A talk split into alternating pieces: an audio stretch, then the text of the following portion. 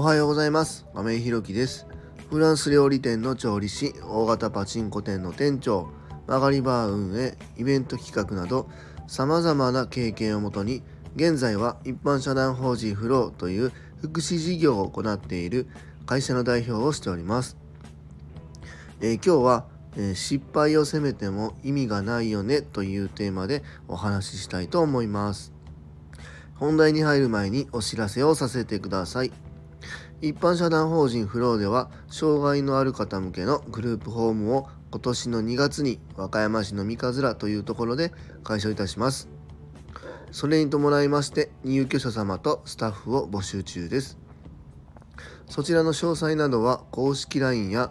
ノートでもご案内しておりますので、ぜひ概要欄のリンクからご覧いただきますようお願いいたします。それでは本題です。今日は失敗を責めても意味がないよねというテーマでお話ししたいと思います。えっと、先日、まあ、去年の放送で、えー、失敗していい仕事なんてないよねみたいな放送をさせてもらったんですけども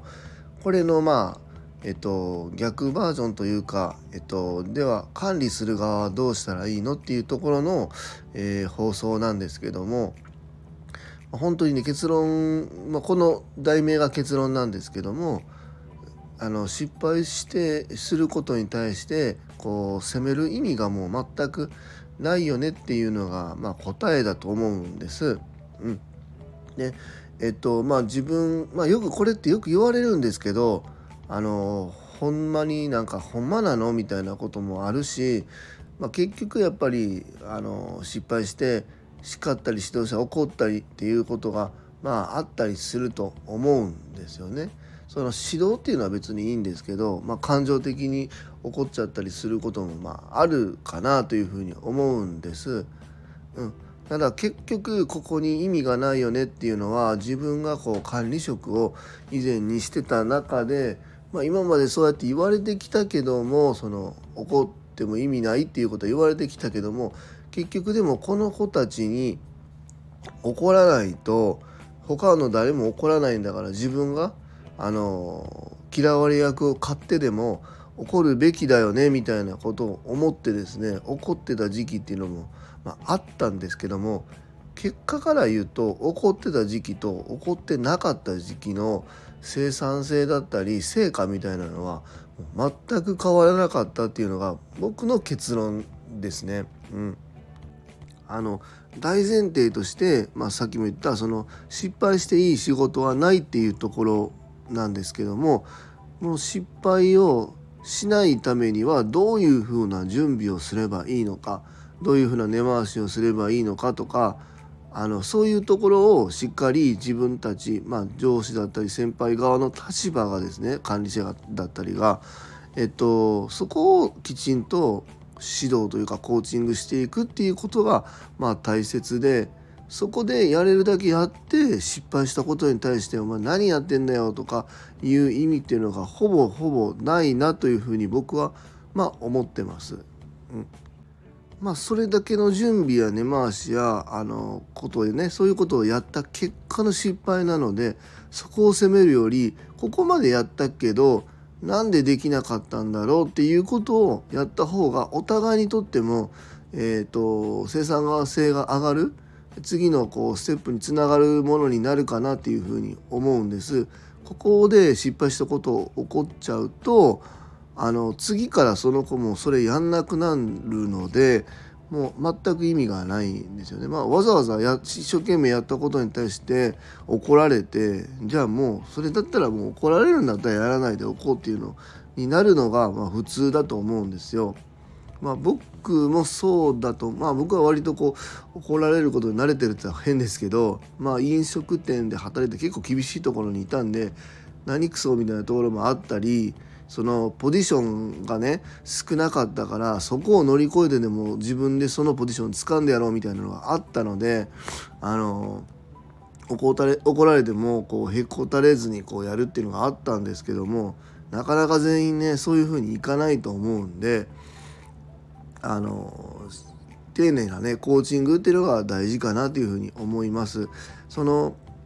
管理職側上司責任者側っていうのは最終何を目的にしてるかっていうところにも変わってくると思うんですけどもこの子の成長っていうのはもちろん大切だしえっとこの子がねあのどんどん仕事できるようになることでね、えー、会社に貢献してくれるっていうのはもちろんあるんですけどもまず第一はこのお客様だったり、まあ、うちで言うと入居者様入居者様の保護者様だったりっていうところの、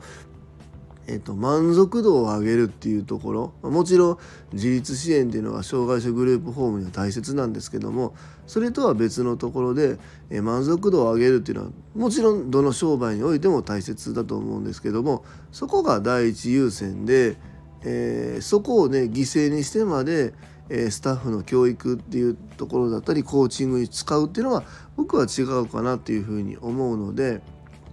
あの丁寧なコーチングっていうのは僕は必要かなっていうふうにまあ思ってます。うん、でまず僕は仕事を任せる前に基本的にはもう怒らないっていうのは先に大前提として作ってるんですけどもじゃあ怒らないでおくためにはどういうふうにすればいいんだろう？じゃこの子の、えー、得意不得意はどういうふうな